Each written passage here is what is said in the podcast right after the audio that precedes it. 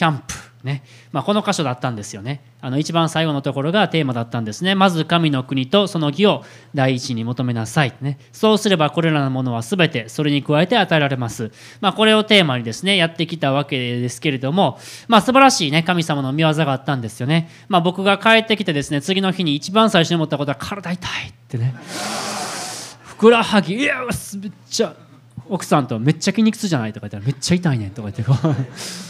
あなた一番ジャンプしてたもんね。あの一番ジャンプ60代の人が一番ジャンプしてましたけど。あのタタタタっていう感じやったんですけど。まああのすごいね神様がそれぞれのセッションで働いてくださってさっきもね話聞いたようにそれぞれのところに神様の恵みがあったんです。僕としてはやっぱりこのね若い世代の人たちが神様に自分自身を捧げていってる姿ね。それを見ることができたのは私にとって一番大きな喜びだったんですよね。このね最後のセッションの時にね。一緒に神様に自分自身を捧げましょうってね。私を用いてください。私はあなたにお捧げしますっていうふうに一緒にひざまずいてですねお祈りしたんですけどその姿が本当にねあの美しいというかですねみんなが神様に自分を捧げていってる生きた供え物として捧げていってる姿を見ることができたのはとても嬉しかった。ですよね。あの号泣はしないんですけど。心では号泣してるんですけどね。あの泣こうと思ってもなかなか泣けないね。あの人間ですから。まあ本当に主がねあのそれぞれで働いてくださったんですね。ユースキャンプに行った人も行かなかった人もこの神の国のためにねこのキングダム王国のために私たちは生きていきたいと、えー、願ってるんですけど、まあ、この箇所ねこのテーマのところからこの最後のところまず神の国と神の義を求めなさい。そうすればこれらのものは全てそれに加えて与えられますってこの箇所だけ割と単独で私たち読むこと多いんですけど、この箇所は実は今ずっとザーっと読んできたですね、このマタイの6章の後半のところを含めてですね、あの考えると、いいんじゃないかなっていうことですね。そのところちょっと今日ですね、一緒に見たいと思うんですね。えー、6章後半全体を見るならば33節もうちょっとスッと私たち受け取ることができるんじゃないかなと思うんですね。25節に戻りましょうね。25節イエス様こういうんですね。ですから私はあなた方に言います。何を食べようか、何を飲もうかと自分の命のことで心配したり、何を着ようかと自分の体のことで心配したりするのはやめなさい。命は食べ物以上のもの、体は着るもの以上のものではありませんか？次、空の鳥を見なさい。種まきもせず、借り入れもせず、蔵に収めることもしません。それでもあなた方の天の父は養っていてくださいます。あなた方はその鳥よりもずっと価値があるではありませんか。最初にイエス様一つの例が出るんですよね。空の鳥を見なさい。ってね。キャンプでいっぱいおったでしょ、鳥。ね。ケイシさんがいつも言ってました「ウグイスめっちゃ泣いてんな」って「ウグイスめっちゃ泣いてるやないか」言うてあの言うてましたけどあのこんなね鳥を見てみなさいってイエス様言うんですよね。この鳥たちは種まきもしてへんでしょ。借り入れもしてへんでしょ。それでもこの鳥たちのためにも天のお父さんは食べ物を備えてくださってんですよ。そしてここからイエス様強調したいことですよね。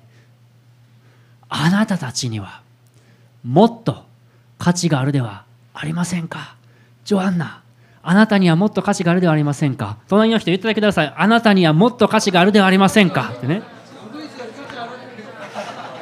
ずっと価値があるではありませんか。天のお父さんは私たちに価値を認めてくださってる。私たちのことをめっちゃ見てくださってるっていうことですよね。めっちゃ見てくださってるし私たち一人一人のことをめっちゃよく知ってる。そんなすごいお父さんやっていうのをイエス様言ってるんですよ。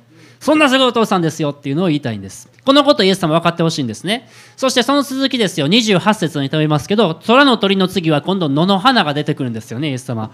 割と自然なことね、例に出します。28節で、野の花がどうして育つのかよく考えなさい。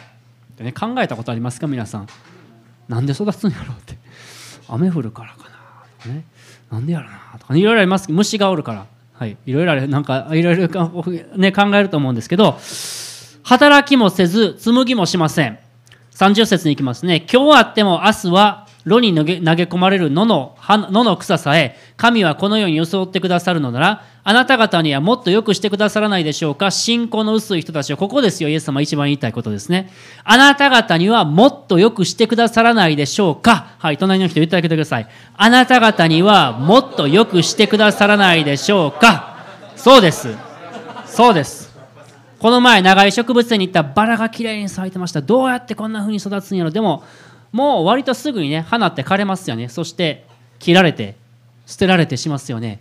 そんな草でさえそんな花でさえ神様こんなきれいにやってくれてんねんからあなた方にはもっと良くしてくださらないでしょうか。信仰の薄い人たちよって言うんですよ。信仰の薄い人たちよって隣の人に。まあ言わんでもいいかこれは。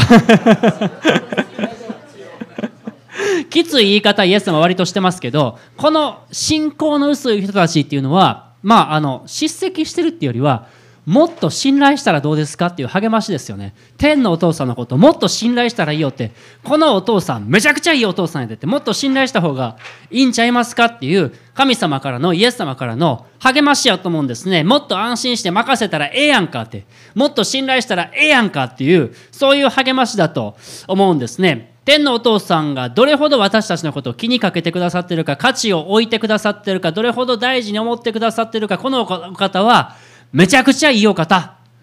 でイエス様は天のお父さんのことを完全に信頼しきってたじゃないですか。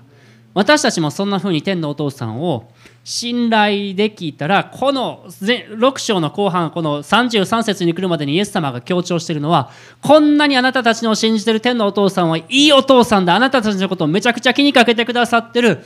だから33節ね。一緒に読みましょうか。最後のところです。まずっていうところこの続きですね。まずせーのはい。まず神の国と神の義を求めなさい。そうすればこれらのものは全てそれに加えて与えられます。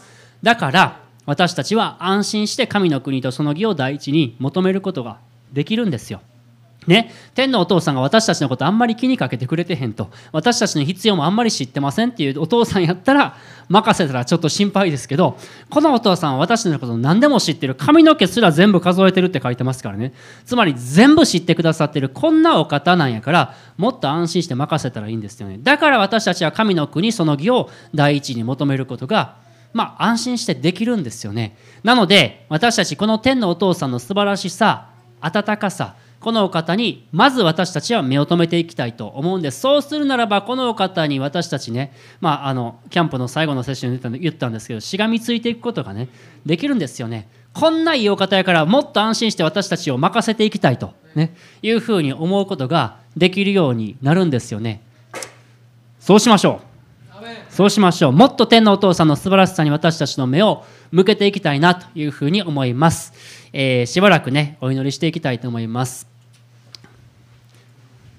賛美チームよかったらこっちに来てくださってお祈りしながらこの素晴らしいお父さん私たちのために一人号も使わせてくださって全てを私たちのために捧げてくださったお父さんこの素晴らしこのお方の素晴らしさに目を留めていきたいと思います。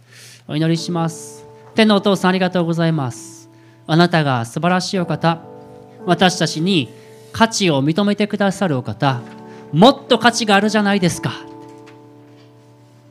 もっと良くしてくださないはずがないじゃないか。